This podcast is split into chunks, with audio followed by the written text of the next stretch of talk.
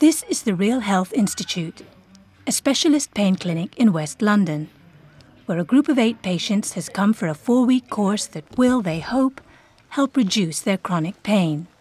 All of them have been in constant pain for a long time, some as long as four or five years.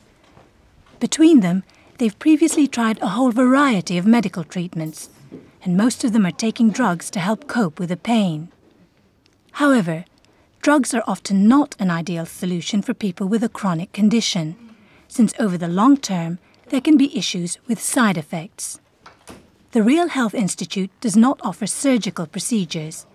Instead, they offer a treatment that focuses particularly on physiotherapy, relaxation, and on psychological approaches. I think it is important to differentiate between acute and chronic pain. Acute pain, usually pathology or an injury, and pain that one would expect, you know, to go away after a while, after a few days. And analgesics can be useful in those circumstances. But sadly, there's also a proportion of the population who experience pain that won't go away. And uh, if you follow the textbooks very closely, um, between three and six month, months uh, beyond the point of healing, if the pain persists, we can start talking about a chronic pain syndrome.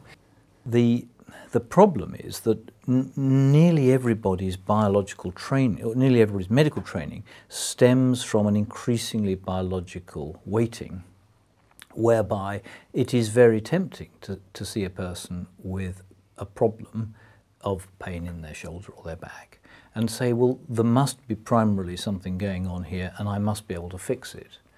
And it, it, it's a very good theory, but the problem is it doesn't work. Uh, uh, uh, it has serious limitations in terms of its practical utility. I have an issue with um, my um, thoracic part of my spine, um, and in particular the nerves and ligaments and soft tissue around that area.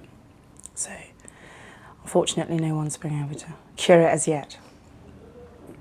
It starts in the base of my pain, in, in my back. Um, and then the more I sit or walk or do anything, yeah, I get secondary pain along the spine that way and right the way up the spine. Um, and the worst problem is it, it leaves my leg numb, so I can't walk properly. I've got severe nerve damage. I've got pain from my neck, down my arm, to tips of my fingers, down my left side, and on my chest. Just constant there's no ups, no downs. I don't have good days, bad days. It's just constant pain. I have a constant pain. Um, I have. It's like somebody's behind me and they're grinding me with their knuckles all day long.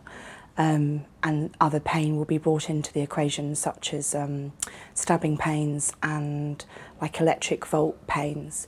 But I have a constant uh, crushing and and grinding all day, all night, 24/7.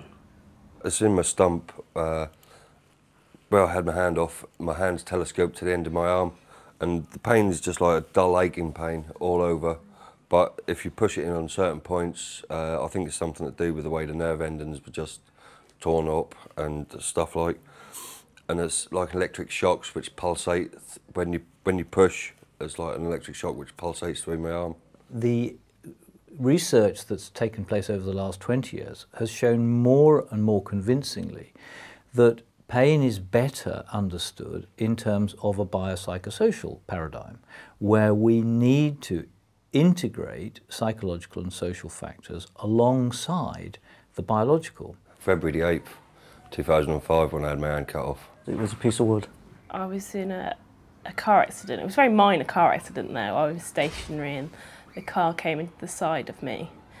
So, you know, initially I got out of the car, talked to the woman, I was fine, but I felt the pain going in my spine as I got back in the car and drove home. It went through my little finger and my wedding finger, clamped them two together. And it came out back of me finger, wedding finger. Um, I was badly assaulted at work. Um, I work as a social worker um, in a children's home and I had a young person basically who kicked off. Um, and there was only two workers. It was a bad error on the work behalf. We weren't allowed to touch her, and it ended up with five year, five hours of abuse. Um, finale was I was knocked unconscious. So I don't really know all that happened. I don't remember much of it. I had to move a piece of luggage for a passenger. I work for an airline. And unfortunately, the angle and the weight of the bag, um, I just dragged it and my back instantly went. Um, originally, actually, it was the whole right side of my back, uh, lumbar and, and top of the back. Um, but over time, the lumbar pain uh, seemed to actually to go um, with medication and such. But I've never ever been able to release any of the, the pain on the top part of the, of the back. I feel very strongly about the fact that one cannot really separate mind and body. Um, whatever is going to happen to the body will affect the mind and, and vice versa. And we understand any pain condition and most certainly persistent pain from a biopsychosocial perspective. So biologically something happened, uh, whether it was sudden onset due to an accident, for example, or um, whether the pain just started for no apparent reason, it is inevitably going to affect the person psychologically and also the social circumstances. Uh, many of the patients that we do see um, have problems as far as the occupation is concerned and some of them lose their jobs and also it affects obviously affects relationships etc and uh, there are also cultural is issues and the the way the society will respond to the person experiencing pain will also affect the picture. So biologically and psychologically and socially, I think when we think about any pain condition along those terms, I think we're one step closer to understand the subjective experience of pain. Because all pain is subjective at the end of the day. There's no objective measure for pain. I've not yet returned to work, um, although I am hoping to in the next few months. Um, my social life is, is, is gone. Um, you know, not being able to sit in a restaurant for for hours or go out, you know, and have fun as, as most young girls want to do. Um, but that's very difficult. And the driving, um, so I've lived very reclusively, I suppose, in, uh, you know, I live in the middle of nowhere and, you know, I have lived like a recluse. I've lost my career. They don't think I'll ever go, I'll ever be able to go back to it. Um, and I've done that for 15 years, starting voluntarily so it's all I know. Um, a lot of simple housework I can't do. Um, everything takes so much longer.